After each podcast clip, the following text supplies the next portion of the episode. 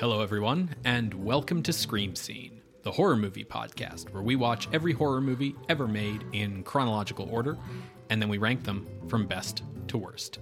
My name's Ben. And I'm Sarah. Thank you for listening to us today. How you doing today, Sarah? I am doing pretty good. We had a nice little visit with my mom coming over to drop off the Christmas presents, and we got to give her her Christmas present. So that was a very lovely time. Yeah. How are you today? I'm doing well. I also enjoyed that visit, and I'm super excited for this episode's movie. Yes, what are we watching? Well, Sarah, today we are watching Dracula, a.k.a. Horror of Dracula, from 1958, directed by Terrence Fisher. I've been looking forward to this for a long time. Yeah, you've never seen this movie. That is correct. Yeah.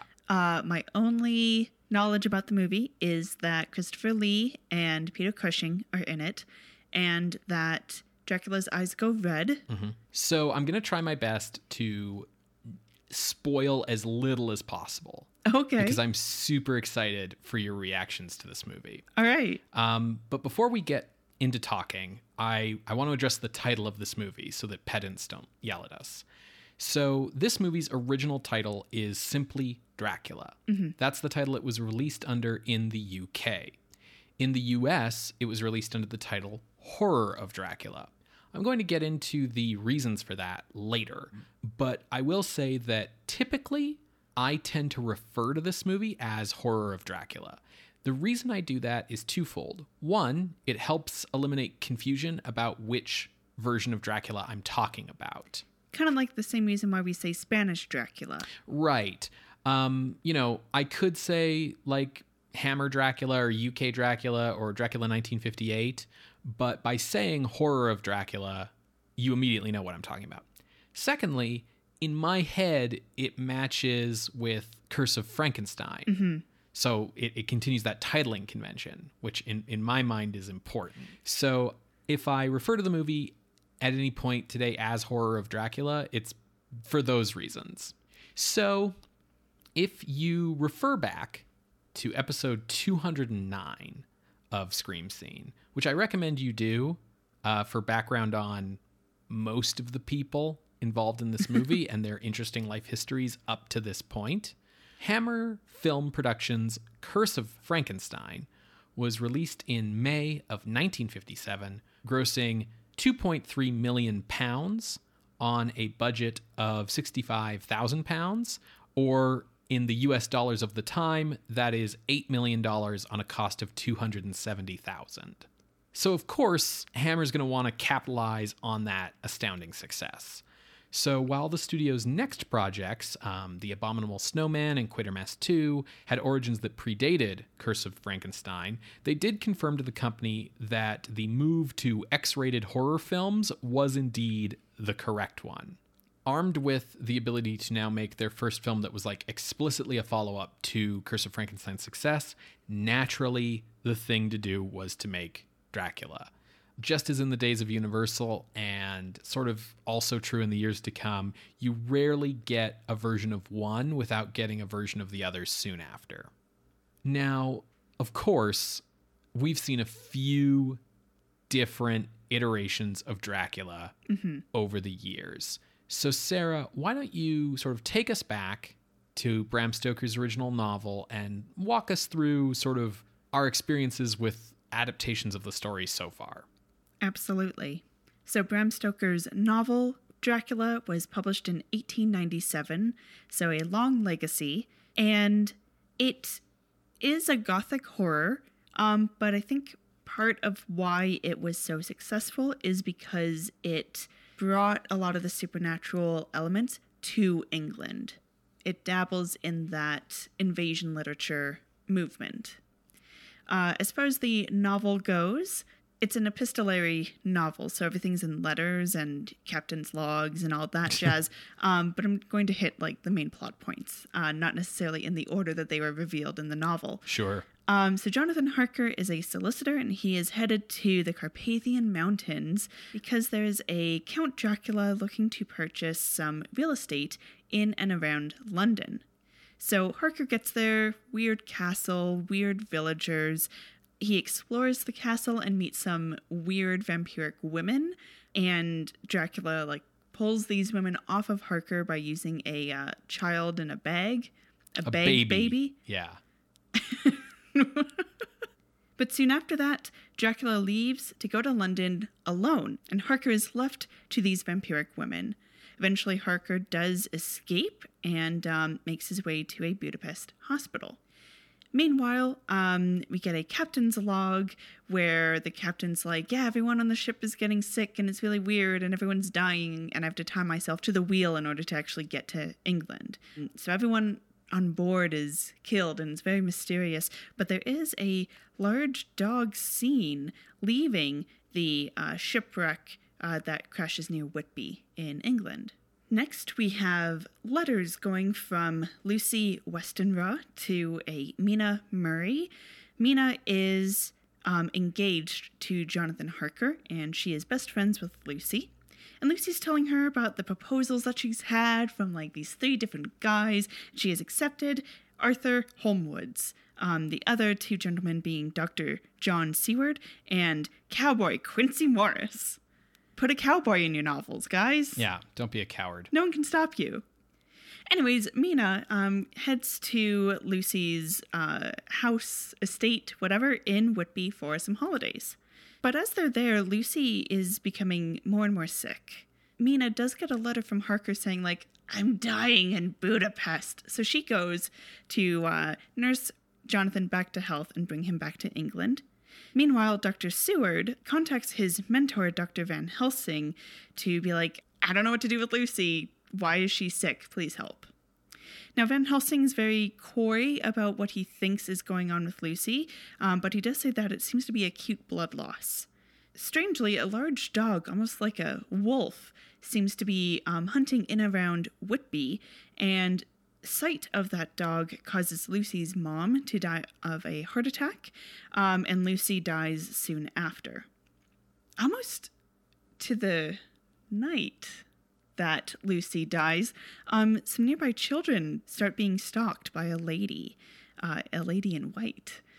And Van Helsing claims that, yeah, that's Lucy, and confirms that she is a vampire. They go to her crypt, they stake her, behead her, and put a clove of garlic in her mouth. Mina and Jonathan return. They are now married, and they join the fight to battle Dracula. They use Dr. Seward's sanatorium as their HQ, and they go about locating the boxes of dirt that are scattered throughout London. Using Renfield, who is a patient of Dr. Seward at the asylum, Dracula manages to get into the asylum to attack Mina several times, and on the last time, getting her to drink his blood, which means that as soon as she dies, she will become a vampire unless they can kill Dracula first. So Van Helsing uses hypnosis to exploit the psychic connection that Mina seems to have with Dracula in order to track him down. He is escaping back to Romania with his last box of earth. So Van Helsing and Mina head off to Dracula's castle, and Van Helsing destroys his Dracula's wives, while Harker, Holmwood, Seward, and Quincy are chasing Dracula, who is being aided by Romani. They get a final battle, a final fight, and Dracula is defeated with Jonathan slashing him across the neck and Quincy stabbing him in the heart. However, Quincy is killed in the battle. So Mina is saved. 7 years later, we hear that Mina and Jonathan have a son named Quincy. After the bravest man I ever knew. So that's the novel, and like I said, it was a big success. The first adaptation that we saw on the podcast was 1922's Nosferatu, but it was unauthorized. Now, we covered Nosferatu in episode 10. It's currently ranked number 30 out of 200 and some at this point. 200 and some. And we speculate as to why they might not have gone to the trouble of getting permission or authorization in that episode, but to briefly cover it, Stoker had died in 1912, and his widow, Florence Balcom, was managing the estate. Now, Nosferatu said that it was an adaptation of Dracula, and they did change names and kind of smooth over some plot points, but it explicitly said, hey, we're adapting Dracula. And an anonymous letter was sent from Germany to England to Florence Balcom to be like, hey, you know about this? And she was like, no, I do not. And she eventually won in the litigation against the film studio Prana in order to get Nosferatu basically like taken off the release schedule, shoved into a closet. All the prints destroyed. Now, the film did resurface in like the late 1920s in the United States. That would be around 1929. And of course, we watched it for the podcast. So it's similar in plot beats. It's easy to tell that it is an adaptation of Dracula, but there are some changes. It is set in 1838 in Germany, and our solicitor this time, his name is Thomas Hutter. He heads to Transylvania to assist a Count Orlok with purchasing real estate in Visburg. Now, Orlok sees a photo of Hutter's wife, Ellen, and is like, oh, what a pretty neck. Next, we see Thomas finding a book of exposition in the library of like, here's what vampires are and how to spot them. And he's like, oh, shit, Orlok's a vampire. Just as he discovers this, Orlok leaves to Visburg, and as he makes his way through Germany, there is an unspecified plague traveling through at the same time. Hutter makes his way home and brings the book of exposition with him, and Ellen reads the book, realizes that a pure-hearted woman could defeat this vampire by basically distracting him with her blood so that he doesn't realize the sun rises up. So she does this and sacrifices her life to destroy Nosferatu and keep the Count out past his bedtime. So you can see some of the plot changes here, very much a streamlined version of not as many characters. But the biggest change, I think, to the story is the appearance of Nosferatu. It's very much a more rat-like appearance than you see in other adaptations. And that kind of fits with the shift to describing his movements through Germany as a plague killing many, many people. Mm-hmm. Whereas in the novel, it feels very much more localized. And the Count is described as like a kind of romantic figure. Yeah, he starts out as like a weird, gross old man. And then as he drinks blood throughout the novel, he gets younger and younger. But definitely not the, like, rat monster from Nosferatu. Yeah. I think the other big thing with Nosferatu is it introduces the idea of sunlight killing vampires, which is, like, not a thing in the novel. Yeah, in the novel, the way that they defeat him is definitely the stake through the heart and the use of garlic, especially. Yeah, I think he's weaker in sunlight, like his powers are weaker, but he doesn't like it doesn't hurt him. Mm-hmm. Now, the first authorized adaptation of the novel came in the 1924 play by Hamilton Deane. This is a stage play, so they cut down the novel in terms of like scenes. So, you know, we don't have a scene on a boat. We don't have a scene in Transylvania. We're pretty focused on what happens in Whitby, but overall, the plot beats are very similar to what's in the book. So we have Harker and Dr. Seward discussing Harker's wife, Mina, and her condition. So she's already sick. Seward sends for his mentor, Van Helsing, and they also happen to discuss a new neighbor named Count Dracula. Harker is assisting with Count Dracula purchasing real estate in London, but Dracula's already arrived here. Now, Van Helsing is told the history of the case, including Mina's friend, Lucy, dying of a similar illness. Quincy is here, but is a lady. I don't know why the change, but Quincy's a lady here, still American. And Van Helsing explains that this illness is from a vampire and that it's probably Dracula. We still have the character Renfield in Dr. Seward's asylum here. Renfield acts as a little bit of a spy and enables Dracula to get in and out of the houses, which also allows for Van Helsing and Dracula to have several confrontations face to face. Lucy still becomes a vampire, with those missing children, and they stake her, etc. They still go through the process of finding boxes, and they have the finale at Carfax Abbey. That is the 1924 play. It was seen by an American stage producer named Horace Liveright, who was like, this is dope. I want to bring it to the States. And so he hired writer John Balderston to adapt it for Broadway. Balderston's 1927 stage version introduces Bela Lugosi as Dracula and Edward Van Sloan as Van Helsing. And it's pretty similar to Deane's version. There's some more streamlining, some minorly adjusted beats. For no good reason, it switches Lucy and Mina's names. But, you know, it's the same basic plot points of the Deane play is there. Is that the point where Quincy gets dropped? Yes. The 27 play was a huge hit, playing across the country and getting picked up by Universal to be adapted to film in 1931. We covered the 1931 Dracula in episode 24. It is currently ranked number 19. In the film, they switch Mina and Lucy's names back, and the rest of the film is pretty much the same as the play, only because now that they are no longer limited to what they can do on a stage, they expand the story to be able to show you stuff in Transylvania, to be able to show you what happens on the boat, etc. The other things that they kind of change is that it's now Renfield going to the castle, not Harker. Renfield comes with Dracula on the boat, basically going mad and becoming a servant to the Count. And upon arriving into London, Renfield is taken to Dr. Seward's asylum. There are increased opportunities for interaction between Dracula and his target/victims, including, you know, showing them meeting at a play and him coming over to the house, etc.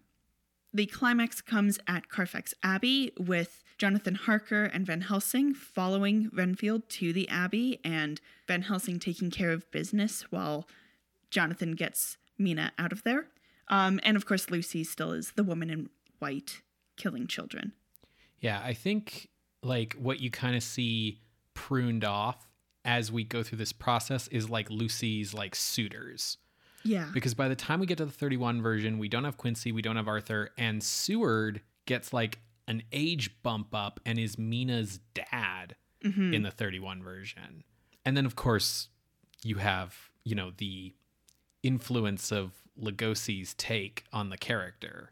Yes, making it very much more romantic character. Doesn't start off old and gets young. Like, he's just always kind of an Eastern bachelor, I think is how he would describe his Dracula. Yeah. When I think of Lugosi's Dracula, charismatic is the word that comes to mind. Longtime listeners and horror fans in the know will know that there is a Spanish language version of this 31 Dracula. We cover that film in episode 25, and despite the apparently common thought on the internet, we do not consider Spanish Dracula better than original Dracula because it is ranked at number 146. As we explain in episode 25, it's kind of a shot-for-shot match to the 1931 film, but they do have some minor changes, including a stronger emphasis on specifically Catholicism, whereas Todd Browning's film doesn't specifically call out. Yeah, it's just generic Christian imagery. Yeah. Lucy is named Lucia. Jonathan is now Juan. And Dr. Seward is here with his daughter, Ava, instead of Mina. The other thing about, like, the Spanish Dracula from 31 is, like, it has more content, I guess. Like, in the sense that, like, scenes that were cut from Todd Browning's version are in the Spanish version, or like scenes are longer, like cut dialogue is still in it. And that's kind of like neat and cool to see all that extra content. Mm-hmm. But our opinion when we watched it, as I recall, was that it kind of slows down the pacing. Yeah. And the other thing is that the Dracula shown in that movie, he's still charismatic, but he just feels like a little too over the top, whereas Lugosi did things a little bit more subtly. Yeah, like Lugosi, the whole thing in like Balderston's conception of Dracula is that like Dracula's kind of like hiding out, pretending to just be like a charismatic neighbor, right? To get close to everyone. And you can buy it with Lugosi because all of his weirdness just kind of comes off as like, oh, he's foreign. But like the character in Spanish Dracula is like, yeah, of course he's a vampire. You know what I mean? Like he's hissing at everyone and he has those big fangs. Well, he doesn't have fangs, but he is very intense. Most decidedly, he does not have fangs because teeth were introduced in the next specifically Dracula film that we talked about, which was 1953's Dracula in Istanbul.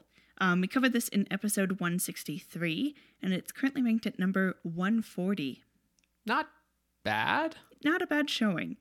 So Dracula in Istanbul is a Turkish adaptation of the Turkish adaptation of Bram Stoker's novel, which was done in 1928 and was titled Impaler Voivode.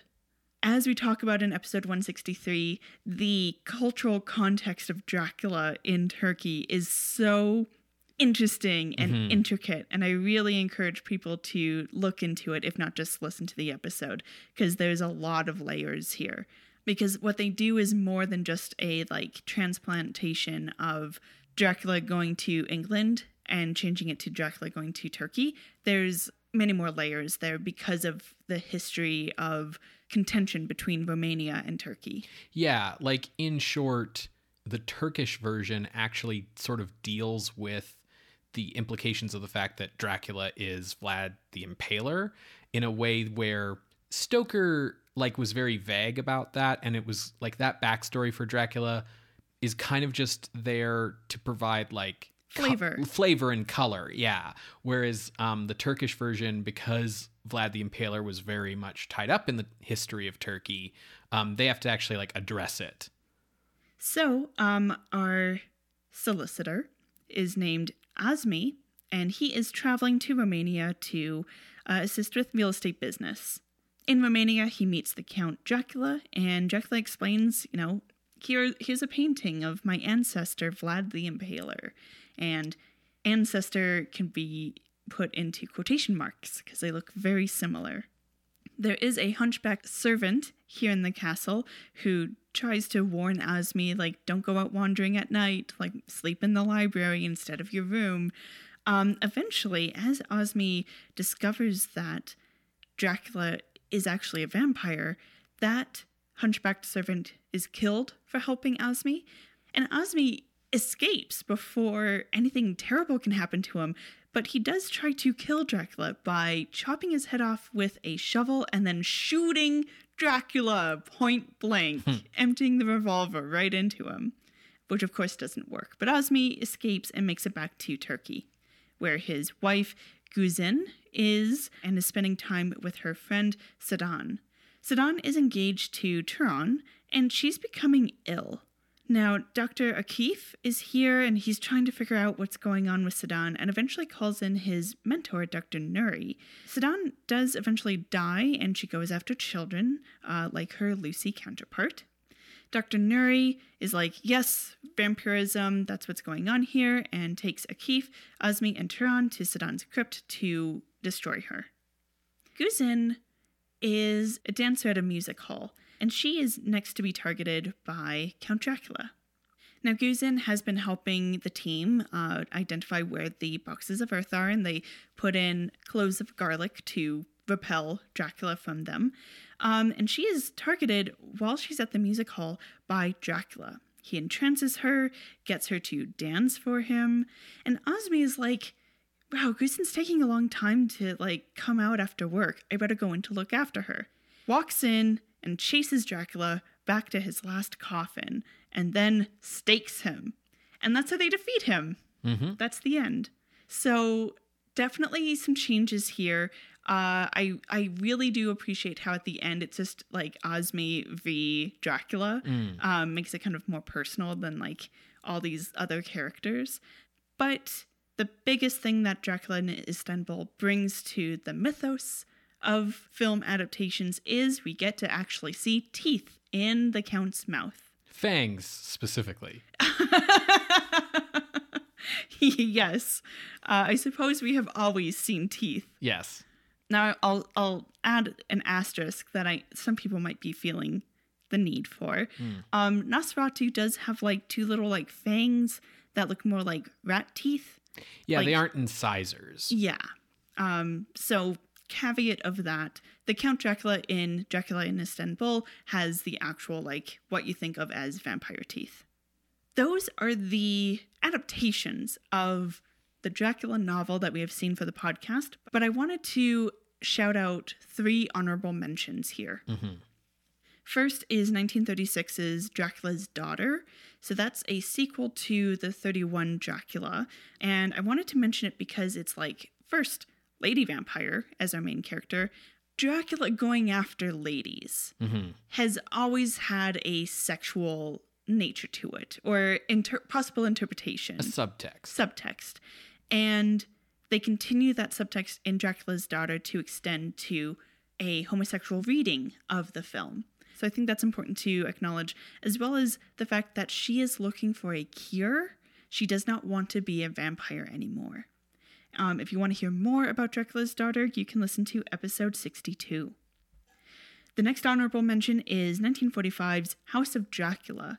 And now, the only reason I really mentioned this is because that movie's a little bit of a mess. You can kind of hear more about it in episode 134. But there's explicit acknowledgement of blood transfusions, and a blood transfusion from Dracula into a normal guy makes him evil rather than necessarily a vampire. It's a little bit of a mess, but because of the mention of blood transfusions and the fact that John Carradine is explicitly Count Dracula, I thought it worth mentioning. And then the last one that I wanted to acknowledge here is 1957's Blood of Dracula, which we talk about in episode 225. And the reason I bring up Blood of Dracula is there's no Dracula in the movie. The girl turns into a vampire, but it's almost as if they are conflating Dracula equals vampire in the way of she's turning into a Dracula. Yeah, she turns into sort of a gender-swapped Bela Lugosi, basically, in terms of the look. Yeah, so I thought it worthwhile to mention that that's the state of vampires in the United States right now. Right, sure. That's our most recent vampire movie. Yeah. So, as you can kind of see from Sarah's synopses, elements of the plot have evolved over time, and some adaptations keep stuff and some drop stuff. Certainly you can see the way that from the novel to the Hamilton Deane play to the John Balderston play to the 1931 movie, the plot evolved, Renfield sort of going from being someone who's susceptible to Dracula's influence to straight up being a servant of Dracula, right? And things like that. The paring down of the characters, the simplifying of relationships, et cetera, et cetera. There is obviously always some through lines, Dracula, but also Jonathan Harker is generally kind of useless. Yes. That's one thing I really love about Nosferatu is Hutter is just as useless as David Manners Harker. Yeah. And with the two women, generally speaking, Lucy's the bad girl, Mina is the good girl. Yeah. That is changed a little bit in Dracula in Istanbul. You could make the argument that Guzin is a bit of a bad girl because she dances at a music hall, but neither she nor Sedan are bad girls, quote unquote. Yeah. And when you say bad girl, good girl, what we're talking about is in the context of Victorian sexual morality, where Lucy kind of wants it. Yeah, she strings along three guys in order to get her pick of them. Yeah. And that is not seen as morally pure in Victorian culture. And in a lot of adaptations, she's sort of portrayed as kind of being into Dracula. Yeah. Whereas, Mina's much more of an innocent, pure, virginal, proper, good girl. So coming back to Horror of Dracula here in 1958. Producer Anthony Hines assigned the job of adapting Stoker's novel to Jimmy Sangster, who had written X the Unknown and Curse of Frankenstein. And Hines set the budget for the film at £81,000, which is about $280,000 at the time. Mm-hmm. So a little bit more than what the budget for Curse of Frankenstein had been. The film was to have a running time of 90 minutes or less, and it had to be shot entirely at Bray Studios and the surrounding countryside. And as a reminder, Bray Studios was a country estate that Hammer had bought and then like hollowed out to turn it into a soundstage, because renting the existing soundstages like Shepperton Studios and whatnot was all way too expensive. With these limitations in mind, Sangster set about with the intent of doing for Dracula what he had done for Frankenstein, which is to say, put a unique new take on the material. Mm-hmm. He streamlined the story, eliminating several characters and combining several others, while also lessening the story's geographical scope. Several other characters were reinvented. Additionally, the Count's ability to shapeshift was dropped. Sangster would later say this was for realism, but in reality it was to save on time and money. Yeah. Terrence Fisher returned from Curse of Frankenstein to direct the film. Fisher's take on Dracula was that the story, at its core, was a sexual story, and he wished to bring that sexuality to the fore in this adaptation.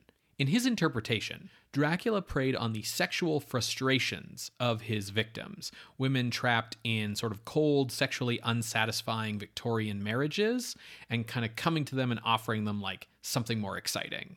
It was decided to repeat the casting from Curse of Frankenstein of Peter Cushing and Christopher Lee. At an imposing 6'5", producer Anthony Hines never considered anyone else for the role of the Count, while Peter Cushing was awarded the role of Professor Van Helsing. At first, Cushing balked at taking the role of, like, a wizened old man. He didn't want to play the role under, like, a bunch of old age makeup and glasses and doing, like, a heavy Dutch accent. And Cushing was assured that he wouldn't have to do any of that because the role had been rewritten with him in mind.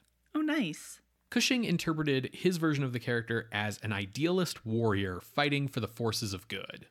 I feel like Edward Van Sloan would say the same. Christopher Lee accepted the role of Dracula with relish. Finally, a part that he could sink his teeth into. Oh boy, Ben. In Curse of Frankenstein, he had largely been hired to play the monster because he's very tall and intimidating looking. But he doesn't have any dialogue in that movie at all. Dracula was a part where he'd finally get to like act. Lee would be paid £750 for the movie, which would be about like $23,000 today. So not bad, but not great. Lee had never seen a Dracula movie. That honestly, actually, that could work to his benefit. And so instead, his reaction upon learning he had the role was to go get a copy of Bram Stoker's book and read it. Lee believed that Dracula had an erotic element to him that was fueled not by the sexual frustrations of the women, like Fisher thought, but by women's attraction to the danger of giving yourself fully to another person, becoming completely submissive to a more dominant personality so that that dominant personality can sustain themselves. Because you're literally like giving your life force up for the vampire. Lee believed that the character of Dracula was heroic, erotic, romantic, and dynamic. He also viewed Dracula as embodying what Lee called the loneliness of evil, the tragedy of a character who cannot truly relate to anyone in their life. And in Lee's interpretation, Dracula wants to die, but he cannot, and is instead forced to go on living by his nature, which is an unquenchable thirst for blood. That is really close to how I feel like Bela Lugosi would think of Dracula. So this is really cool. Okay. Now, upon reading Sangster's script, Lee was frustrated to find that it was such a heavy reinvention of the novel. Lee felt that, like, Stoker's novels should be, like, adapted authentically. But Lee remained determined to bring to the role as much of what he felt was the character's essence as he possibly could within the script's parameters. The role of Arthur Holmwood, who in the novel is the guy who Lucy ends up picking, is played in this film by British actor Michael Goh. Born in 1916, Goh was a conscientious objector in World War II and served in the non-combatant corps. After the war, Goh began acting, making his film debut in 1948. Throughout the 50s, he appeared in film and on television, and before Dracula, his most notable role was probably as one of the two hired killers in Laurence Olivier's Richard III in 1955. Following this film, he would become a regular in the casts of Hammer's horror films. Much later in his career, he would be cast in 1989's Batman as Alfred Pennyworth. That film was directed by Tim Burton, who had been a big fan of Hammer horror growing up. Goh would reprise that role in 1992's Batman Returns, 1995's Batman Forever, and 1997's Batman and Robin. Melissa Stribling plays the part of Mina. She was born in Scotland in 1926, and she had also been acting on film since 1948, and this was her biggest role yet. Her co-star as Lucy, Carol Marsh, was also born in 1926 as Norma Simpson. In 1948, she won the role of Rose in Brighton Rock, starring Richard Attenborough, out of 3,000 women who auditioned. That was basically like a crime film, like sort of a Scarface or Public Enemy, but in Britain, essentially, with Richard Attenborough as like the nasty gangster.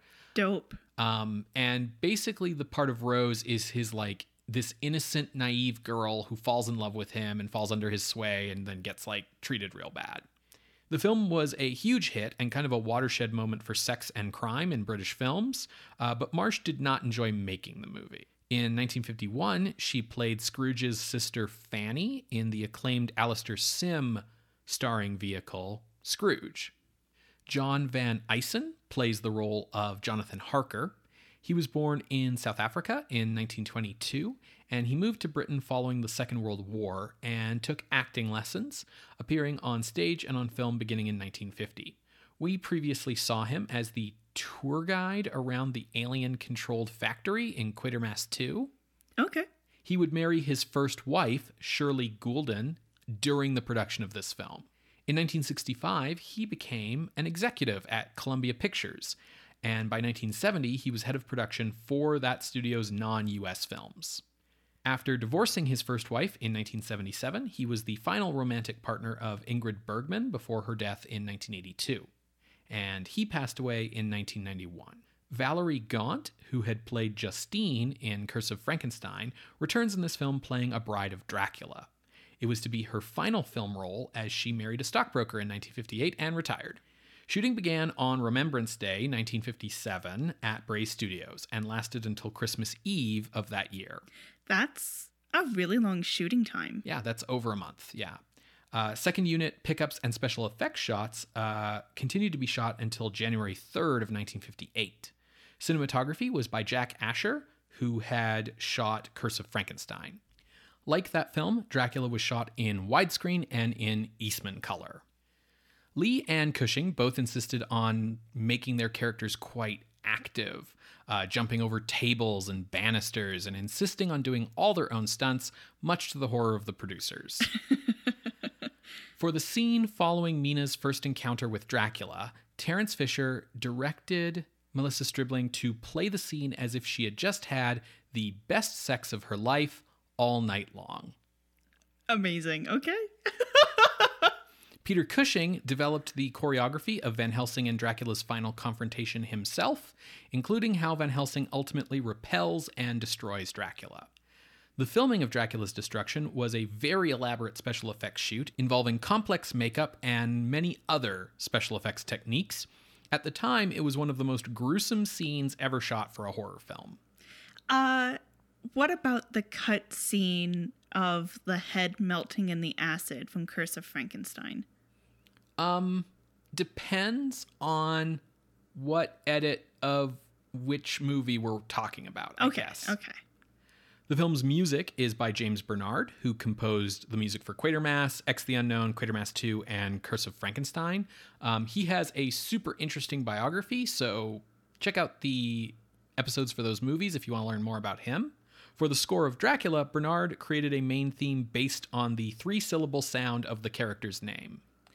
The film was released on May 21st, 1958 in the UK, distributed in the UK by Universal International, enabling Hammer to simply call the film Dracula. Sure. It was given an X rating by the BBFC, and several cuts were made to the film by the BBFC, primarily to the scenes of staking and to Dracula's death scene, removing some of the excellent effects work. In the United States, the film was distributed by Warner Brothers, who had also distributed The Curse of Frankenstein in the US. As Universal was still re-releasing the 1931 Dracula regularly in theaters at that time, Warner Brothers was required to change the title to Horror of Dracula. The film was wildly popular, grossing $3.5 million worldwide, roughly £1 million. Not as successful as Curse of Frankenstein, but still a huge success, and the big difference was this time the critics were on Hammer's side. While some still complained about the level of sex and violence, like the Daily Telegraph, which complained that the X certificate wasn't enough and there was needed a D for disgusting, most critics praised the film. It was hailed by some at the time as the best horror movie ever made, and many noted that what gave the film its power was that it treated its subject matter seriously, which gave the shocks and terror greater impact. I am so excited. You have no idea. When the film was later released on television, it again suffered further cuts to the violence of the movie. In 2007, the British Film Institute conducted an extensive restoration, bringing the film back to the content of its original British theatrical release. This restoration was issued on Blu-ray in the UK in 2007 and by Warner Brothers as part of the Warner Archive on Blu-ray in the US in 2018. And that actually marked the first time that the British cut had been available on home video in the US. All the previous home video versions in the US were Warner Brothers' Horror of Dracula version. However, a fully uncut version of the movie, including even what had been cut by the BBFC from the British version, had played in Japan in the 1950s, with all the gore intact. In 2012, Hammer funded a restoration effort to restore that missing footage, which had been discovered in rough shape at the Japanese National Film Center, and that restoration got a Blu-ray release in 2013. This longer version has yet to receive a North American release, however. The Warner Archive version from 2018 is available to watch on iTunes, Google Play, Microsoft, and YouTube. Cool. I really hope, listeners, you're able to watch along. I am super excited. You're going to hear a brief musical interlude, and when we come back, we will discuss Horror of Dracula from 1958, directed by Terrence Fisher. See you on the other side, everybody.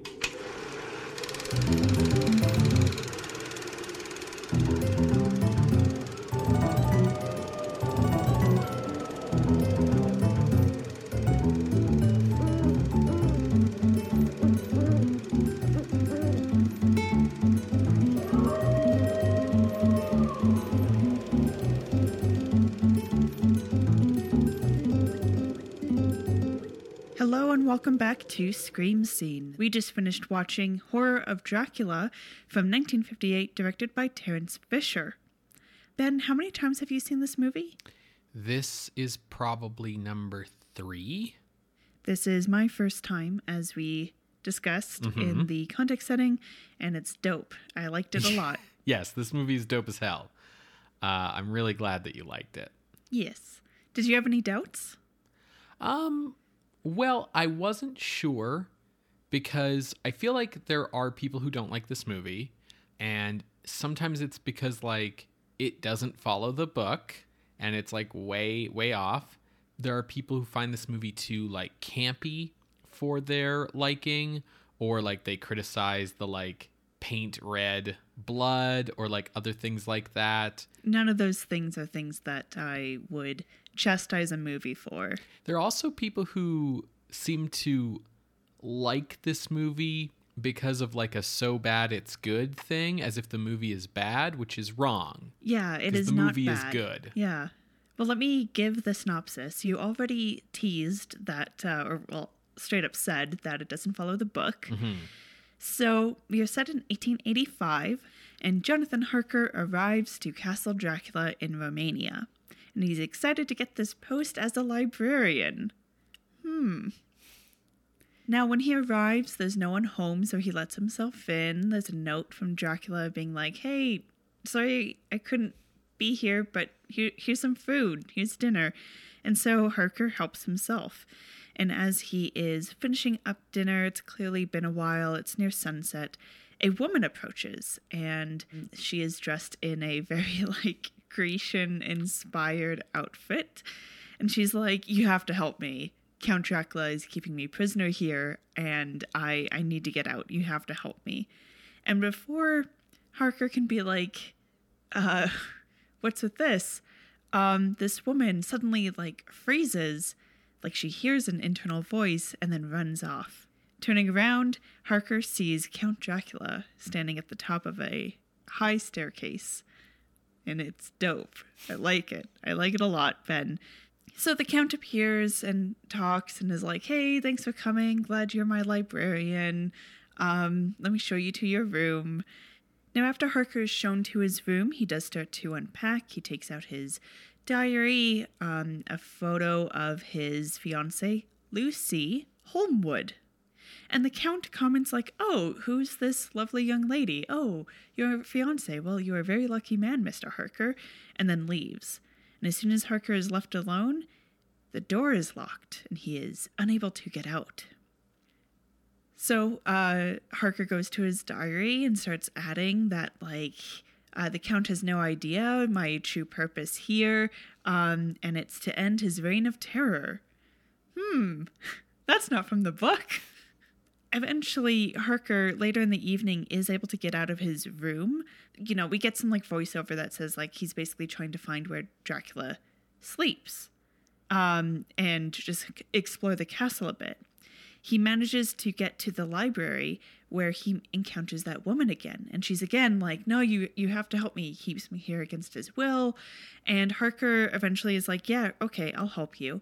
And she embraces him and then bites him. Dun, dun, dun. This attack is interrupted with the Count coming in. And the Count attacks the woman. And Harker, not realizing that he's been bit, attacks the Count to try to protect the woman. And the Count just, throws him off and is like, fuck, you don't know what's going on here. And grabs the girl and manages to get out. Next, we see that Harker awakens... back inside his room, and he realizes that he's been asleep the whole day. He feels his neck, can tell that he's been bit, and writes in his diary, I've become a victim of Count Dracula. I don't know how much time I have left, so I must strike out now. He hides his diary outside the castle where a passerby will be able to find it, and then he goes and finds the Count and the woman in their coffins in the basement. He stakes the woman, and she, screams, and she's a beautiful young woman. After being staked, she kind of reverts to, her true age, and she looks like an old woman. Either between, the psychic link or the screaming, Dracula awakes and gets out of the basement before Harker can get over to his casket. By the time that Harker realizes this, the sun has gone down, and Dracula comes in, closes the door, fade to black. What I love about this scene is, with the way the sequence of events is, while Harker's back is turned, essentially, Dracula gets up out of his coffin. And it's like a standard horror movie thing where we don't see him do that. Harker just goes back to Dracula's coffin and, ooh, it's empty. And then Harker, looks up at the stairs leading out of here and sees, the light going dark. What would have made the most sense is if Dracula had been hiding behind him, had gotten out of the coffin and was hiding in the room. But instead, Dracula emerges at the top of the stairs and closes the door behind him, which means that Dracula got out of his coffin, left, and then re-entered in order to be the most dramatic reveal possible. Yeah, that's Dracula, Ben. What can I do to be the most dramatic? Yeah. Next, we see a man arriving at the local town near Dracula's castle, and we learn that this man is Dr. Van Helsing. He is arriving after receiving a letter from his colleague, Jonathan Harker, and he's asking around town, like, hey, like, Harker passed through here a couple days ago. Have you seen him? And everyone's very like, no, we're not going to talk to you. He went up to the castle, but we're not going to talk to you at all. Van Helsing does manage to get the diary from a local and sees that, yeah, Harker has become a victim of Count Dracula. After seeing that, he hurries up to the castle. Just as Van Helsing arrives, a carriage carrying a coffin just barrels out of the gates and leaves the castle grounds. Van Helsing goes in. Everything inside the castle has been packed up. The Count has gotten out of Dodge. And kind of most horrifying to Van Helsing is he sees his colleague Harker in a coffin with fangs. Harker has become the hunted, I guess. He has become a vampire. And so Van Helsing stakes him. And then next we cut to Van Helsing has returned to Bavaria to tell Mr. Arthur and Mrs. Mina Holmwood about the passing of Jonathan Harker, who was engaged to Mr. Holmwood's sister, Lucy. And he's like, I'm not going to tell you any details, but he's dead. Now, Arthur's pretty frustrated and upset about this news, so he practically throws Van Helsing out. And Mina goes, well, Arthur, we can't tell Lucy because she's sick. She's too ill to be told about her fiancé. We see that there is a Dr. Seward taking care of Lucy, treating her for anemia. But after the doctor leaves and Lucy's still kind of getting sick, that night we see that it's Dracula. He's here to fuck up Lucy. And, like, I think the most noticeable thing about this scene, like the thing that really stands out, is that, like, Lucy's quote-unquote sick in bed. And everyone's like, oh, the doctor's going to try and take care of you, blah, blah, blah. And she's like, yeah, I can't get out of bed. I'm so weak, blah. And then everyone leaves.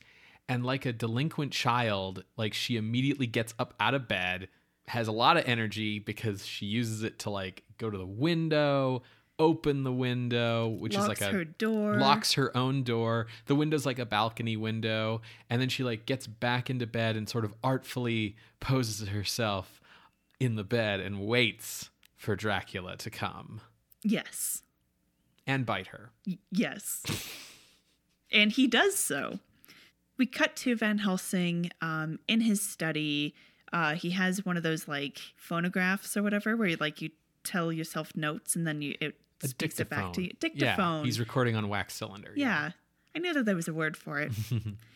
This is kind of how we get the exposition of, like, vampires are real and the sunlight will literally destroy them. And it's underlined several times verbally that it will destroy them. Foreshadowing. And we get all of this other exposition about vampires that we don't need to go into. Van Helsing gives his servant a letter to send first thing in the morning back to the Holmwoods. So next morning, Mina Holmwood is given this letter, and it's basically, like, brings her to Van Helsing because she has some of Jonathan's things, and he's like, yeah, Arthur seemed really mad at me, so I thought it best to, like, call you over and give it to you. Now this gives Mina an opportunity to be like, hey, you're a doctor. Lucy's been really sick for, like, the past 10 days. Can you take a look? I just want a second opinion. And the 10 days catches Van Helsing's ear because that's when the Count escaped from the castle. So he goes and looks over Lucy and is like, doesn't say this, but is like, yeah, it's vampires. So he directs Mina to fill the room with garlic flowers and hung garlic cloves and is like, don't open the windows at night, nothing like that, because otherwise she is going to die, and really impresses this urgency upon her.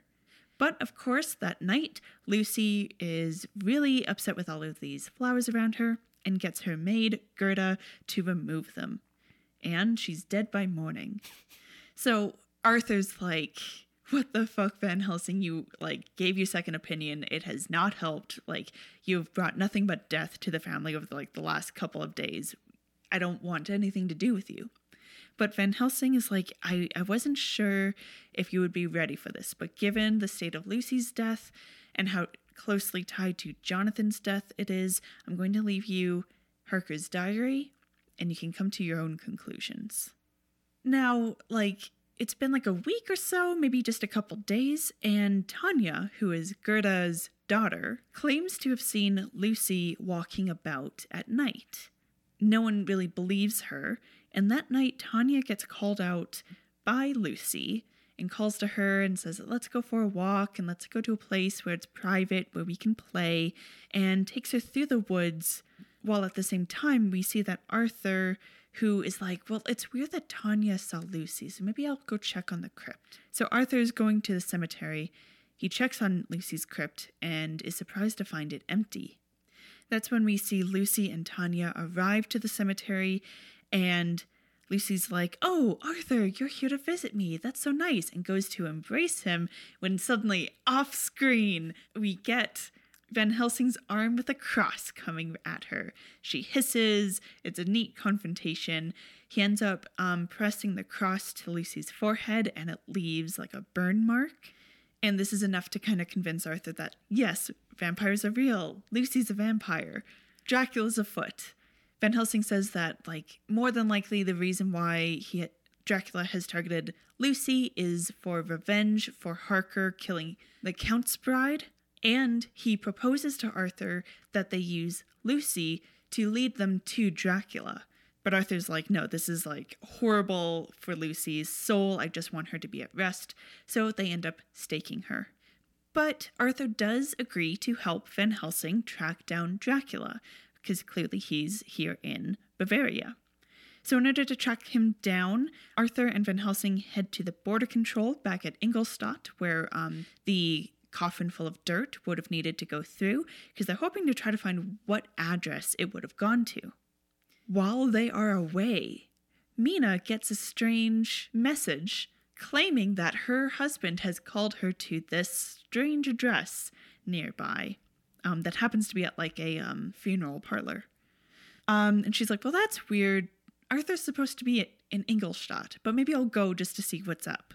She goes there and it's Dracula, surprise. Van Helsing and Arthur at the border control office managed to get the address of that funeral parlor, but, you know, they've traveled a long way. So they travel back to Bavaria, back home in the early morning, and are surprised to find that Mina is also awake. And she's like, oh yeah, I just went out for a brisk stroll. And she has a very like fun look on her face. Pleased look on her face. Van Helsing and Arthur go to the funeral parlor, but discover that the coffin has straight up disappeared.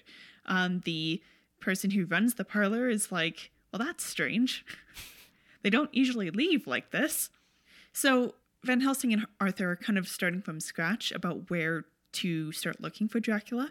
And while they go about doing this, Arthur goes to give Mina a cross to kind of protect her. And as soon as she grabs it, it burns her hand and she faints. And Van Helsing, you know, examining her, sees the bite mark on her neck and is like, Dracula's targeting Mina. Oh, shit. But manages to convince Arthur to use Mina this time to lead them to Dracula. So that night, Van Helsing and Arthur are standing outside the house, watching the windows, trying to, like, catch Dracula as he arrives to the house. And yet we see that Dracula has made it inside the house and attacks Mina again. She is also very like, I'll open the door for you, pleased to be letting him in. The night passes and Van Helsing and Arthur return back inside and they're like, well, I guess he didn't show. And then they realize, no, Mina's been attacked. She needs an emergency blood transfusion. So they do that and they're like, well, how would he have been able to get past us? This is ridiculous. Is it possible that he could have shapeshifted? No, that's only a myth that vampires can do that. Van Helsing, despite having a medical degree, presumably, is like, well, Arthur, thank you for donating your blood to your wife. Go drink some wine. That would be the best thing for you. Arthur works through that wine and asks their maid Gerda to bring up another bottle. And she's like, oh, well, Miss Mina told me not to go down into the basement, and I don't really want to go against her wishes again. And that's when Van Helsing goes, my God, the vampire was coming from inside the house. He races down to the wine cellar, sees that the coffin of dirt is there, and just as he sees that, like a Scooby-Doo episode, the Count hops his head in through the door and like hisses, and as Van Helsing turns to go towards the door, the Count pulls the door closed and locks it. So Van Helsing puts his crucifix into the dirt so the Count can't come back and like bangs on the door. Arthur opens it looking very puzzled, like he didn't just see like someone running from the back door. Mm-hmm. And Gerda suddenly screams upstairs because Dracula raced upstairs, grabbed Mina, and booked it out of the place. So now we get a chase scene as Dracula with Mina are racing back to his castle in Romania with Van Helsing and Arthur hot on his trail. The Count gets to the castle, digs a little hole real quick, and just dumps Mina inside the hole to hide her, I guess. I don't know. She needs to be in soil before the sun rises. I mean, she's not going to die. She got the blood transfusion. I guess He doesn't know that. But anyways, just pushes her into the hole and like quickly covers her in dirt. And then just as Van Helsing and Arthur arrive, the Count runs and tries to hide inside the castle. Van Helsing chases, confronts him in the library, and they get a little bit of a hand-to-hand combat. By this time, the sun is rising, and so Van Helsing jumps up onto the table and pulls down the curtains. The light hits Dracula's foot, and it turns to dust, and so now he's like hobbling, and eventually Van Helsing just gets all of Dracula's like face into the sun, and he just like crumbles into dust. Yeah, he grabs two candlesticks and holds them like across each other in the shape of a crucifix to force Dracula back into the light. And I don't think that's how work. Crucifixes work, but you know, whatever. Maybe Dracula was just like in shock from everything. He didn't realize it wasn't an actual crucifix. I don't think that's how that should work either, but it's fine. In any case, Dracula is in dust. He's been defeated. We do see that Mina's burned hand with like the cross burned in disappears. She's with Arthur. She's feeling much better. It's fine. And then the last shot of the movie is the crumpled dust hand print being blown away by the wind with the Count's signet ring staying on the floor. And that's the end. He's dusted. As I'm sure you could tell with when I got particularly enthusiastic during the synopsis, I very much enjoyed particular parts of this movie, but overall the whole thing is quite fun. I had a very good time. I'm really glad that you enjoyed it. I think the key thing to sort of know about this movie is that it is explicitly meant to be subverting your expectations of a Dracula movie. It wants you to go, hey, wait a second, that's not how the story goes. I was thinking about that, especially because you said that the reason they had to change the name to Horror of Dracula is because Universal was still re-releasing the 31 Dracula in theaters. So people are presumably pretty familiar with the, like, who is Harker and all of that. Yeah, exactly. Like, they approached this going, people have seen Dracula. You know, like, people are familiar with this story. They felt that people were familiar enough that doing a new take on the story could be interesting, mm-hmm. you know, rather than trying to be like, well, here's our version of the novel. It was like, well, what if we subvert things? And you can tell that it's intentionally a subversion rather than like just sort of change for change's sake.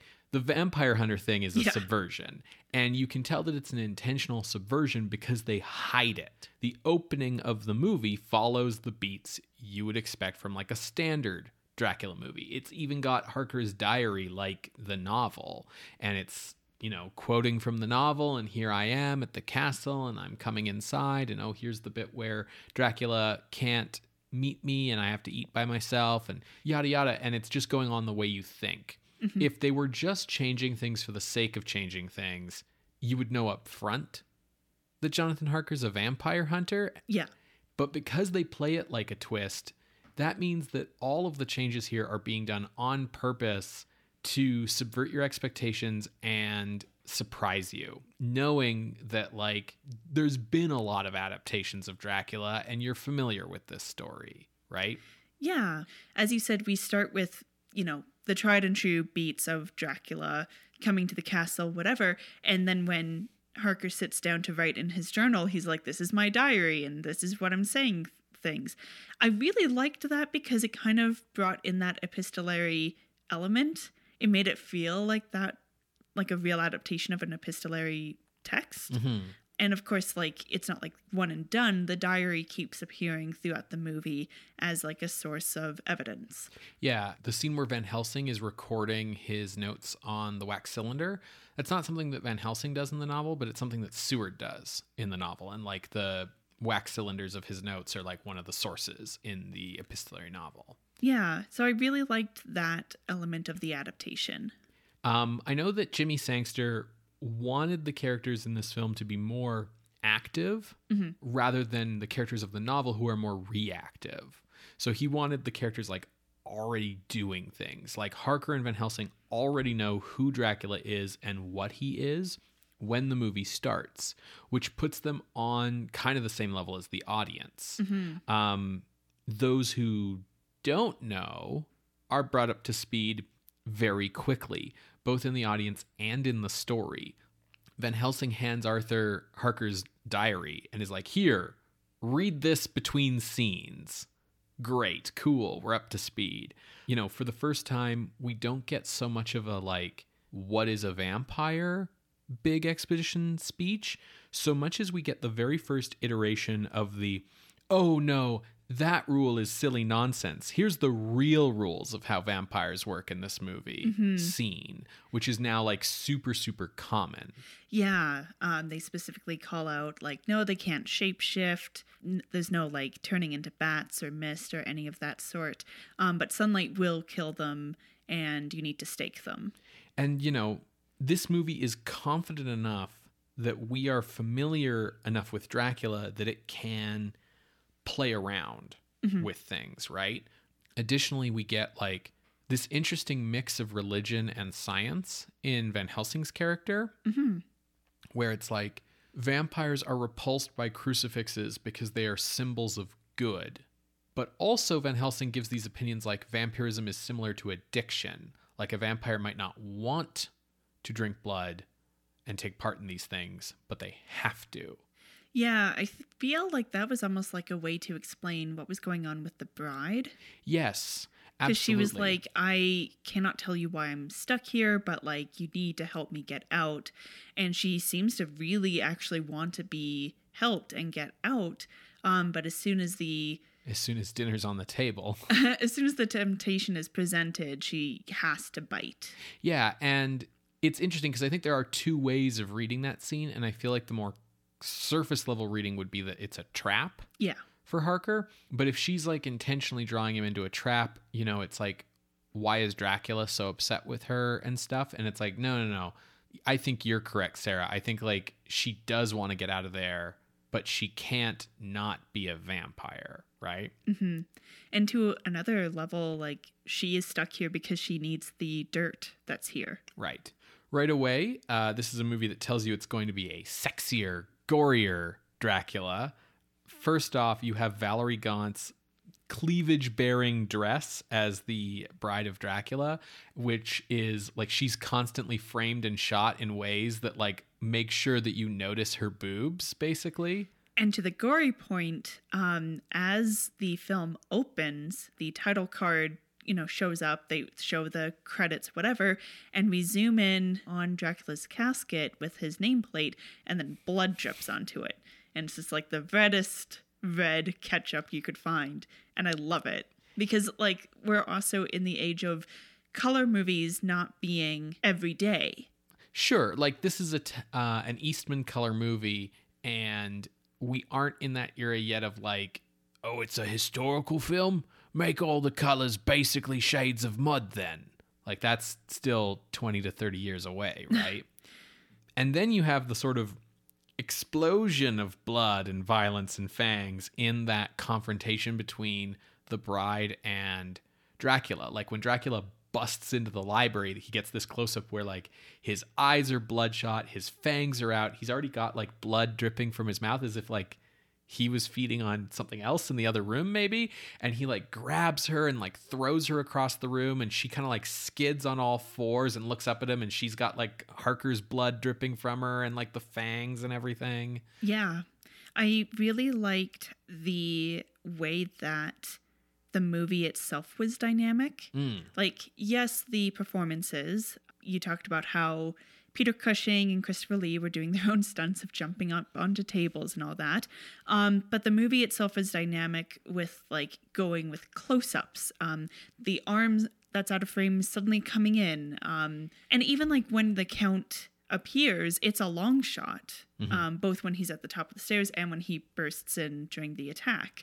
And then he rushes up, and you get the close-up of his face with, like, the red eyes. Yeah, he, like, you know, either runs down the stairs in the first bit, or in the library, he runs, leaps over a table, and then, like, runs up to the camera. There's a lot of energy in this movie. Yeah, they edit things quickly. They use filmmaking techniques to make the exciting parts exciting. Yeah.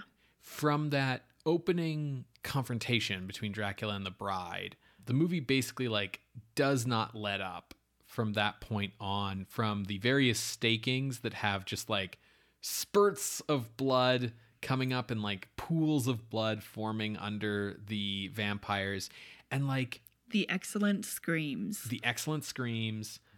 I'm trying to think, and, like, I don't know if we've ever seen a stake in a body before, because in the Universal movies, they always liked to keep the stakings either, like, off camera with, like, groans and sound effects, or they'd, like, keep the camera on the vampire's face and show you them, like, racked with pain, and then they die, but they wouldn't really tend to show you, like, stake in body. The only thing that I can think of is House of Frankenstein. Yeah. The stake is already in him. They pull it out. Or if they're holding a stake, like the vampire is holding the stake to them, it's like how you would hold a knife to yourself when you've been stabbed. Ah, I've been stabbed. Ah. Yeah, this is the first time that we've seen, like, as modern a version of the staking, of, like, the hammer going in, the blood pooling, the screaming. Yeah, making it like an on-screen violent, gory act. Yeah. And then, of course, you have the crucifix burns on the skin of the vampires. I really liked the effect of that. It was really well done. What I liked about Lucy's forehead burn is the part that burns her is the part of the crucifix where Jesus is, rather than, like, the flat part. And you can see the divots of the form on her.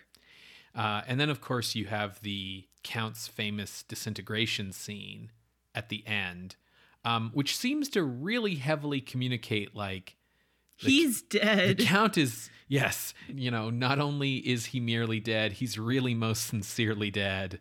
And then Van Helsing opens the window for the wind to blow the dust everywhere. Yeah, exactly. So, like, there's he's just... like, I'm not sweeping this. Yeah. Which is odd, because I know that Christopher Lee does future Dracula movies. So, yeah. I mean, we know no one truly stays dead in these movies. But this movie really seems to be wanting to say, like, no, he's dead. Yeah. Speaking about the screams, you brought that up. I wanted to take a moment to mention, like, the sound design in this movie is really, really good. Yeah, the sound design I really liked. So it seems pretty minor, but when Jonathan is first arriving, he crosses, like, a little bridge because there's a little bit of a stream. And he comments on it in his voiceover, and we hear the stream. Other times when we arrive to the castle, we are focused on other things and we don't hear the stream. And the reason I'm calling this out is because it's showing that it's not just the sound of water in the background that happens to get picked up. They are purposefully constructing what our attention is drawn to. Sure. Something that I really liked that, you know, helped give a feeling of space and of a world around the characters is when they stake Lucy. You know, it's nighttime when she first shows up with Tanya. Van Helsing attacks her. She retreats into her crypt, and they wait for daylight to stake her. And they're inside the crypt, but we know that it's daylight because these like birds, like morning birds, start chirping outside and stuff. Mm-hmm. So I really like little things like that. Yeah, they're putting a lot of attention to it, which is like really cool. And I think you can really see that also with the music. Mm-hmm. The music is done really well. I really like the Dracula, yes, kind of thing. It's just really well done. It's more than just like, oh, we're doing a horror movie to cash in on Frankenstein. It's more than we're doing a Dracula adaptation because he's like the name brand vampire. Like they're really... As much as like they definitely changed stuff from the book, and Christopher Lee might have wanted something a little bit more truthful to the core of the book, I think they've done a really fantastic adaptation here. Yeah, I find that like the score really helps pump up the tension and the excitement throughout. Like it keeps the audience on the edge of their seats, and it lends a lot of power to each appearance of Lee's Dracula with that like very declarative theme. Yes. Yes. It reminds me of John Williams' Superman. Yes. Because it's like Superman. Yeah, exactly. And it makes me in my head start thinking of Superman with the Dracula, like Superman. Right. I suppose that would be Bizarro's theme, maybe. Right. Yeah, I really liked the castle set. Mm-hmm. Overall, the sets were good, but I really liked how large the castle sets felt. Yeah. And I don't know, because I know that they're just shooting at like Brayside Studios, so I don't know if they have these different rooms already set up, but it really made it feel like this was a large castle, even though we really only see 2 to 3 rooms. Right. Yeah, I mean, the movie looks gorgeous. Right? Like you have the very red blood, but there's a lot of other gorgeous color in the movie. Oh my gosh. Van Helsing's smoking jacket. Yeah. It's like this purple velvet. Yeah. Mm. And there's, you know... fashion icon.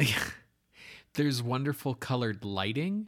Yeah. The sets have great color. The costumes have great color. You know, there's a lot of really good greens in this movie. In particular, the thing I noticed with the lighting was the difference in the color of the lighting that occurs in scenes that are telling us the transition from day to night. Yeah. It's really brilliantly done. Like, it's not a huge change in the light levels because, you know, it's just the difference between sun above horizon to sun below horizon. It's not fully like, oh, it's night and here's the moon.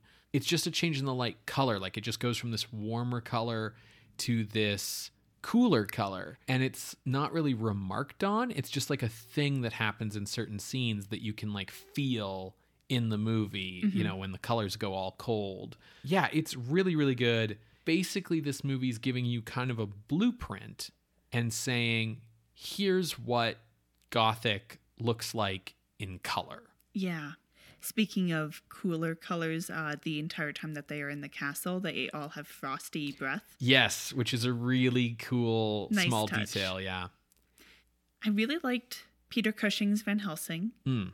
I think he brings a lot to whatever character he seems to do, yeah. But I think he does a really fantastic job as Van Helsing. I would say he's better as Van Helsing than he was at Dr. Frankenstein. I think that's the majority opinion. I really like Cushing's Frankenstein because I like what a son of a bitch he is. Yeah, and what a like fascinating take on the character it is, because Frankenstein's a shitty guy, but even the novel and most adaptations encourage you to identify with Frankenstein. Like, he's shitty because he's an idiot and he didn't think things through, but like ultimately you're kind of supposed to like him, or mm-hmm. at least be on his side and understand his point of view. Whereas like Jimmy Sangster was like, wait, no, he's a rich nobleman who, like, does crimes? No, fuck this guy. With Van Helsing, like, Van Helsing is still a hero, but the big change here is he's gone from being sort of the elder mentor figure here to give exposition, like the Obi-Wan Kenobi of Dracula, to just being the unambiguous hero of the story. He's active. He's already hunting Dracula when the movie starts. You know, he's the protagonist now. I think Christopher Lee does a fantastic job. I love that he gets to speak.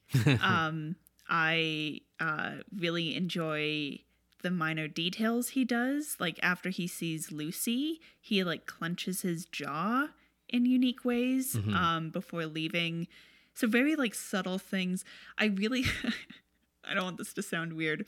I really like that when he attacks Mina that last time, he like goes to make out with her a little bit. Yes. And then bites her. Yeah. I really like what he brought to the role. I kind of wish I would have been able to see a bit more of him, because once Dracula leaves the castle, he physically isn't around. He definitely haunts the film with, you know, having turned Lucy and being like a horrific specter over the movie, but he himself is not around, and I would have loved to see more of him. I think he has about 8 minutes total screen time in the movie if you like pop it all together.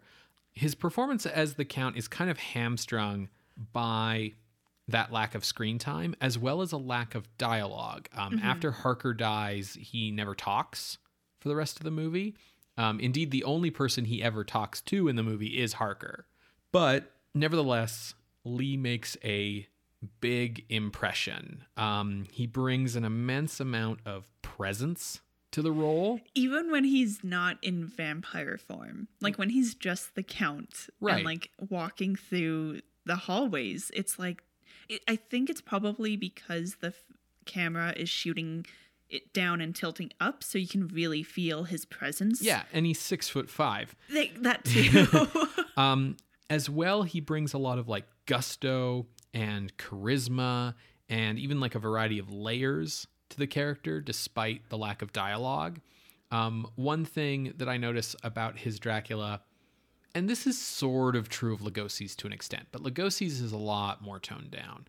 Lugosi's Dracula is a charmer, but weirdly enough, you get this feeling watching him that like Lugosi's Dracula is charming to the audience, but not necessarily to the characters in the movie, who all find him like a little bit off-putting, with the exception of Lucy. And part of that is there's sort of a, oh, he's a weird foreigner thing going on there. Yeah. And then as a vampire, he's very menacing, but it's a very sort of held back menace. The only time we really see him get like a little wild is, you know, when he gets revealed to have no reflection in the mirror, or when Van Helsing brings out the crucifix, those kind of moments. With Lee's Dracula, we have a guy who looks, sounds, and acts like he is a nobleman. And he is charming and polite and erudite in the way that a nobleman is. And we get the feeling that, like, you know, the women want him. And yet, when he becomes a vampire, he becomes, like, feral. You know, he's baring his teeth and he's got blood dripping down his mouth, and he's just like wild and out of control. That's a really new element, right?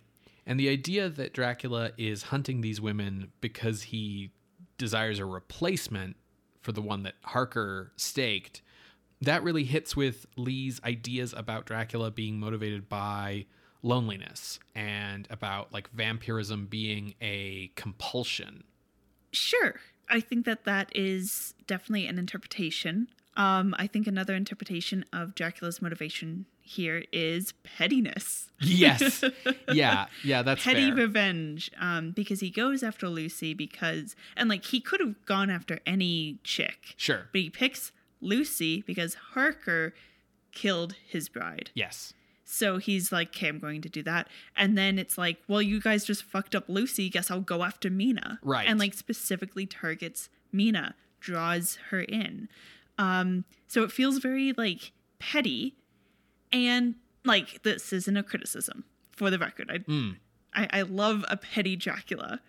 I had heard of interpretations of Horror of Dracula as being on the scale of feminist to not feminist, sure, being on the feminist side of that spectrum because it's like, oh, the women want the sex, showing them as being lustful. And sure, yes, the movie definitely does that. And I'll add an asterisk of a debate of whether something is or isn't X, whether that's feminist or whatever, is a little reductive to me, because things are always more than just yes or no.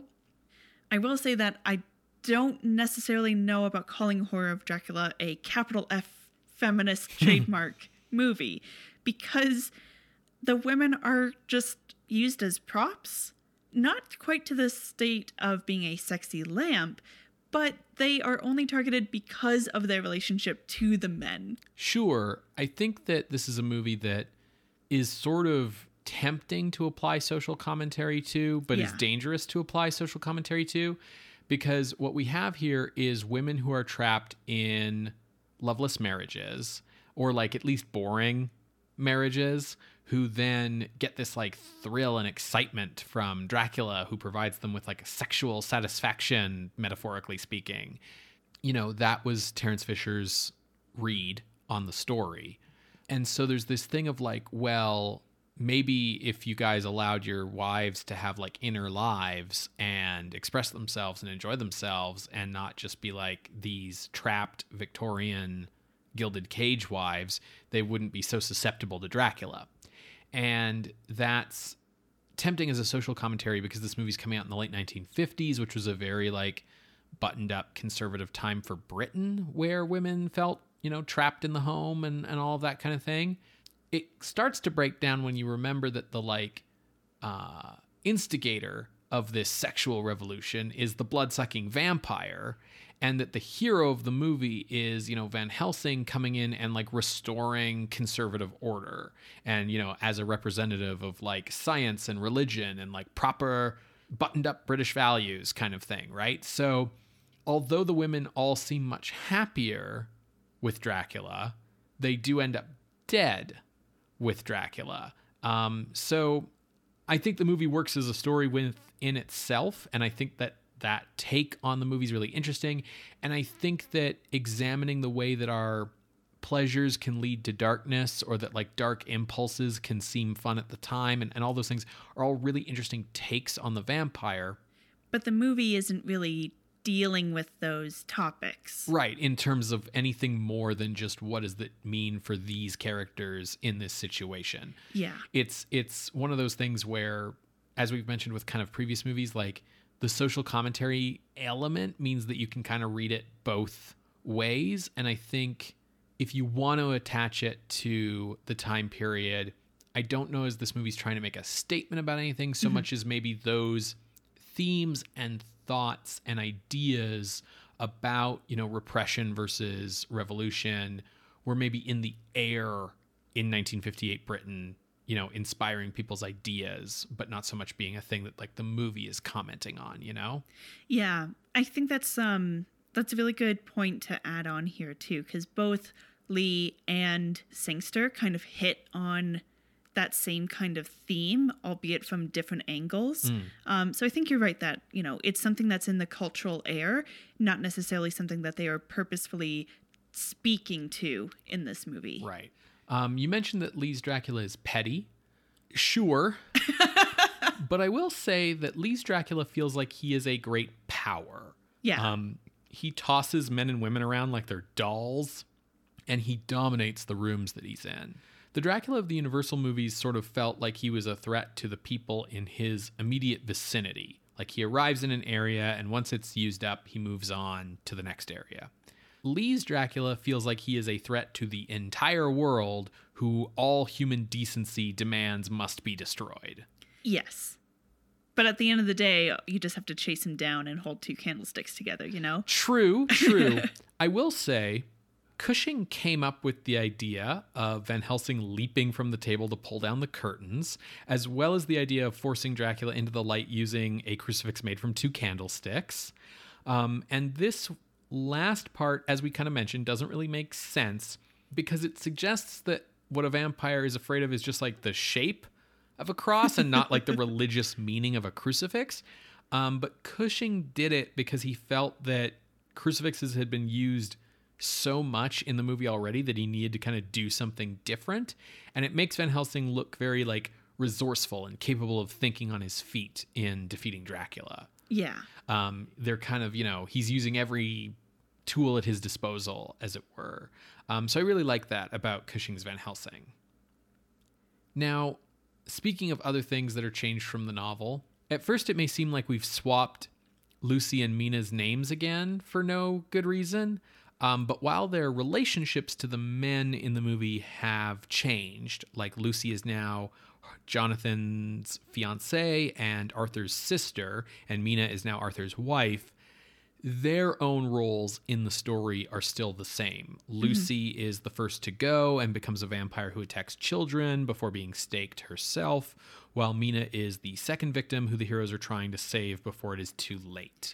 I think also in what you see of their personalities, Lucy is younger, and they use that to kind of like show why she was so easily swayed by Dracula with like, you know, even to the point of being super into the fantasy of laying on the bed in that certain pose. Whereas Mina, I mean, she's wearing like the fashion of Victorian era, but she's buttoned up to the neck. She is playing the good wife. It is more along with society's roles, like what you see with Mina. Right. Because Mina even comments on Lucy, like in the novel, like that it's a little scandalous for Lucy to be threading these men along. And so Mina's always been a little bit more conservative or subdued. Yeah. So they themselves are the same characters, even as their relationships to the other characters in the story are different. Yeah. So it's not actually a name switch. Now, I think the reason Lucy was moved to being Jonathan's fiance is largely because Sangster decided that rather than past Draculas, who sort of pieced from the castle with Harker, like weak but still alive, Lee's count would do, you know, the smart thing and kill that fool before leaving. And so with Harker like dead, it doesn't really make sense to connect him with Mina anymore. You want the person connected to Mina to still be alive, to be running around with Van Helsing doing things. I think it helps with the justification for why Dracula goes after these people a little stronger as well. Yeah, absolutely. Michael Goh is quite good playing a character who sort of just like combines all of the menfolk in the novel's Dracula hunting party into one sidekick for Van Helsing. He is really good. A few times I would get distracted because I would see him as Alfred. That's not his fault. I just think it was really interesting because it gave me more, it made me think about Alfred with more depth, if that makes any sense. Sure. But he's really good here. His change of attitude when presented with obvious evidence of vampires is really refreshing to me. David Manners' Harker in the 31 version was so skeptical that if, like, after the end of the story, he was still like, yeah, I'm not sure if vampires are a thing, I would not be surprised. So it was really nice to see a character who just goes like, oh, damn, yeah, I guess vampires, okay, let's do this thing. The other thing is because Van Helsing's been moved from mentor to protagonist, Holmwood being a sidekick for Van Helsing kind of structurally fixes a lot of the issues that we tend to have with Jonathan Harker, because when Harker is like structurally positioned as if he's the protagonist of the story, his complete and utter uselessness becomes really frustrating. But if he's just a sidekick, like, that's fine. Yeah. Another major change from the novel is moving the geography from sort of the far-flung locations of Whitby and the Carpathian Mountains, which are 2,700 kilometers apart, to the cities of Karlstadt in Bavaria and Klausenberg in Romania, which are about 1,400 kilometers apart. What I also liked about the reframing of it being in Germany, as opposed to being in London and like a foreigner coming in, there's never that feeling of like, oh no, a foreigner in Horror of Dracula. Right. Like if you, I mean, part of that is because Lee's not doing any kind of accent, but like, yeah, they're all speaking their British accents. Right. Nobody's doing an accent. And so if you read that as meaning that they're all speaking German, right, that all kind of is fine. So he's, you know, the same as them, only not. The other thing that this gets around, of course, is, you know, Dracula doesn't have to go on a big boat trip, so we can cut that set piece out of the movie and save money. It also makes travel back and forth to the castle, something that's able to be managed with less hassle and in shorter amounts of time. You know, there's only one border that we have to cross between Germany and the Austrian Empire, and we can like run back and forth in carriages. So the whole thing where like Dracula flees back to his castle at the end and we have to follow him is way less of like a whole thing. Yeah, exactly. Yeah. It means that your climax doesn't get bogged down with like, okay, well, I guess we need to get steamship tickets and, you know, like all of that kind of stuff. It doesn't explain all the very English names of the characters, but, you know, that's not very important. Meh. So we've been talking already a lot about Horror of Dracula versus the 31 Dracula. Mm-hmm. Let's move on to ranking and see how they compare. Absolutely. So the 1931 Dracula is sitting at number 19 currently on the list. When I went about ranking, I started there. Made sense to do so. And I feel like Horror of Dracula is better. Yes. Agreed. Awesome. I had my range between 12 to 19, with the ceiling of it being Isle of the Dead. And the reason I did that is because at 11 is Picture of Dorian Gray. And the use of color in that movie was so, like, mind-boggling. I really like the use of color in Horror of Dracula, and I think they use it really, really well. But I kind of just felt like there was more depth to the story in Picture of Dorian Gray. There was, I don't know. I guess that's kind of just where I settled.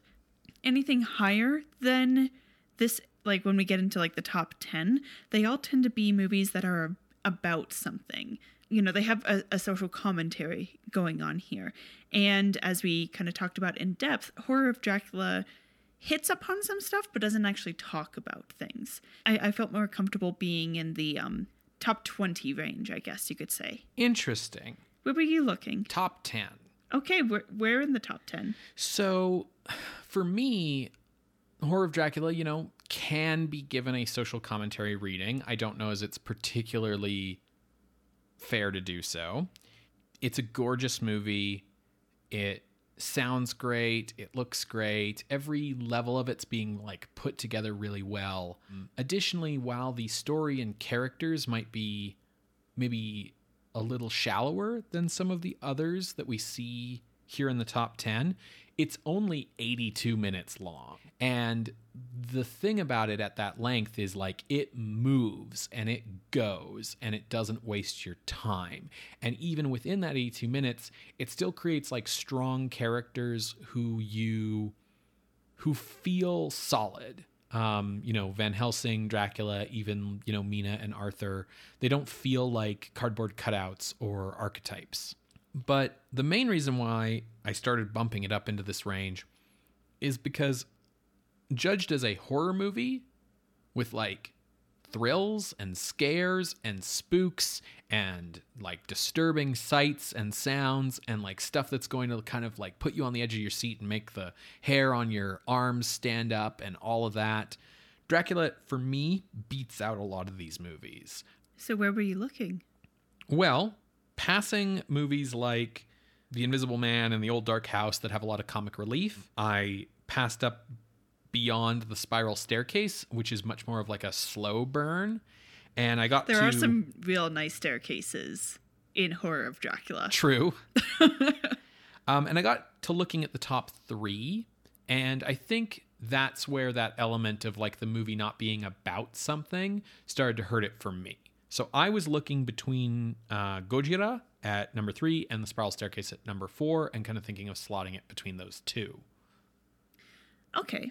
I think that's very interesting.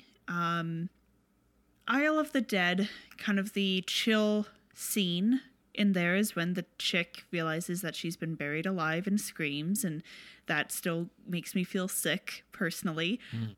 A lot more screams in Horror of Dracula. I think just as blood-curdling, though. I will say, though, those screams in Horror of Dracula are because, like, I'm being staked, and not the existential, like, oh, God, I have been buried alive. So it's kind of like quality over quantity. Not to say that Horror of Dracula's screams don't have any quality. I think what we're seeing here, too, is the beginning in a shift of types of horror. Yeah. Older movies tend to have more existential horrors, more like think about it horrors, because they weren't allowed to like show things. Horror of Dracula is reveling in being able to show things. So it doesn't really need to make you think about like, you know, the horrific nature of like man's inhumanity to man or something, because it's like, no, think about the horrific nature of this guy taking a bite out of your neck.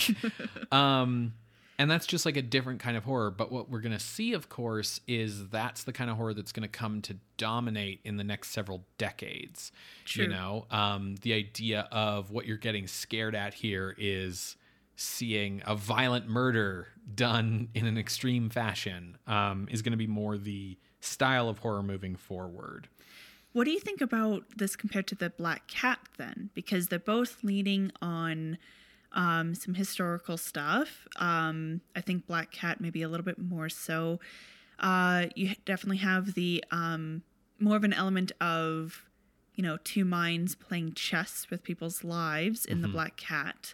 A lot of the movies up here are probably smarter than Horror of Dracula, but I really like Horror of Dracula's pacing.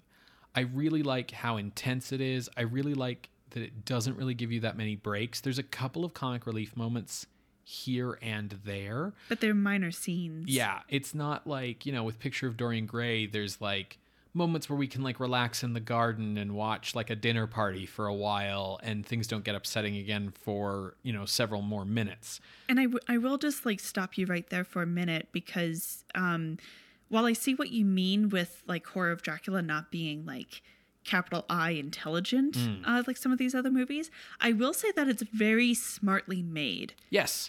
Like, it is really well made. It's not just like one and done, cheaply thrown together as if people don't know what they're doing. Like, everyone here is doing a lot. While the reason for this in The Black Cat is because of censorship, I will say that The Black Cat suffers by not really being able to be explicit about what the fuck is going on in its story. True. Like, by the ending, things start to get really confusing. And while that gives the movie kind of like a powerful nightmare logic, you're never confused about what's happening in Dracula. Dracula is not beating around the bush about anything. And you are absolutely right that its strength is it is very well made on every level by a team who you get the impression like knew what they were doing and how to go about doing it. There's not a lot of guesswork. Personally, the reason why I ended up going as high as I did was because I looked at The Old Dark House at 5, and that movie's a really good slow burn.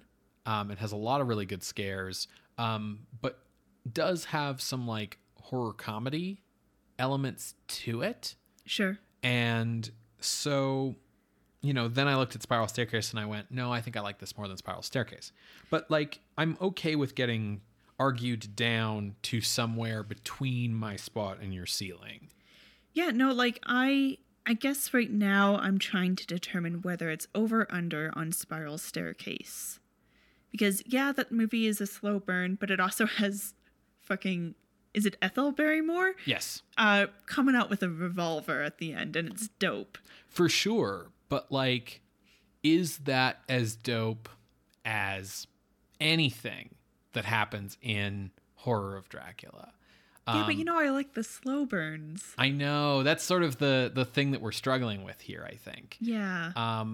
The other thing to keep in mind here is this is a strength of Horror of Dracula, but a weakness of it as a horror movie, which is that because Van Helsing is a protagonist and Jimmy Sangster wanted the characters to be more active in the fight against Dracula, we aren't really seeing things from Lucy and Mina's POV. And actually, because Lucy and Mina kind of want it, it lessens the horror of the story in that way from their POV. So the horror of the story is more in, we need to stop Dracula before it's too late and before he visits more horror on other people, than like an explicit horror that the audience is empathizing with, like the lead character in Spiral Staircase, who's, you know, alone and mute, I believe. Yeah. And trapped.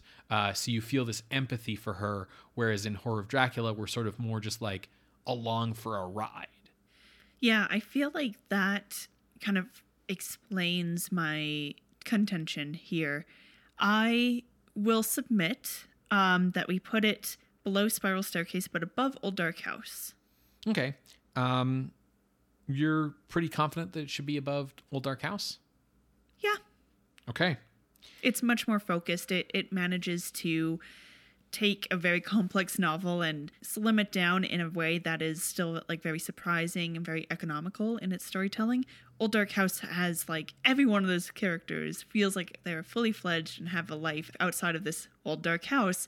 But that also means that we need to like spend some time on what's your backstory, and then these two characters falling in love. And while that adds to the slow burn-ness of it, I think in comparison to Horror of Dracula, it makes it feel a little too baggy. Interesting. I don't want to say bloated. No. But just like, you got many pockets. They're like cargo shorts. Okay. Yeah, I mean, I think ultimately where you come down on Horror of Dracula is going to come to what pace of horror you like, you know. Yeah. If you like that slow burn stuff versus whether you like the more like roller coaster kind of horror movie, because Dracula is definitely more of a roller coaster kind of horror movie. That's almost the biggest difference between it and the 31 version, because the 31 version is absolutely more of a like steep in this atmosphere kind of movie. And so I could see it's tough because it can be a bit divisive in that way, just on like what your personal taste is. But I am good with sort of splitting the difference and putting this at the new number 5, Horror of Dracula, aka Dracula, 1958, directed by Terrence Fisher.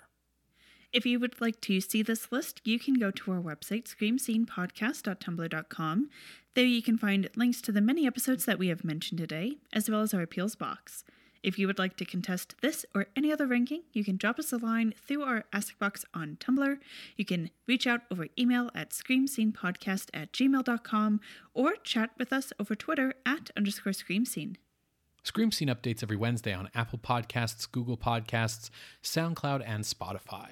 You can subscribe to the show using our RSS feed and support the show by leaving us a rating and a review. Tell your friends about the show on social media or in real life. Word of mouth is the best way for us to grow our audience. And if you can afford it, you can also support us financially by heading over to patreon.com/Scream Scene Podcast, where you can become a patron of the night for as little as $1 a month. Patrons at the $5 and $10 levels get access to regular bonus content. And each month, patrons get to vote on what our horror-adjacent bonus episode is for that month. So check it out at patreon.com/Scream Scene Podcast. So what are we watching next week, Ben? Well, next week, Sarah, we are watching the movie that was released as the second half of Horror of Dracula's double bill, which is a film called The Thing That Couldn't Die. We'll see if it lives up to Horror of Dracula. I think probably not. No, I think a big reason why I was looking top 10 for Horror of Dracula, honestly, was because of like the kinds of movies we've been seeing lately. That is very fair. Well, we will see you next week, Creatures of the Night. Bye. Bye.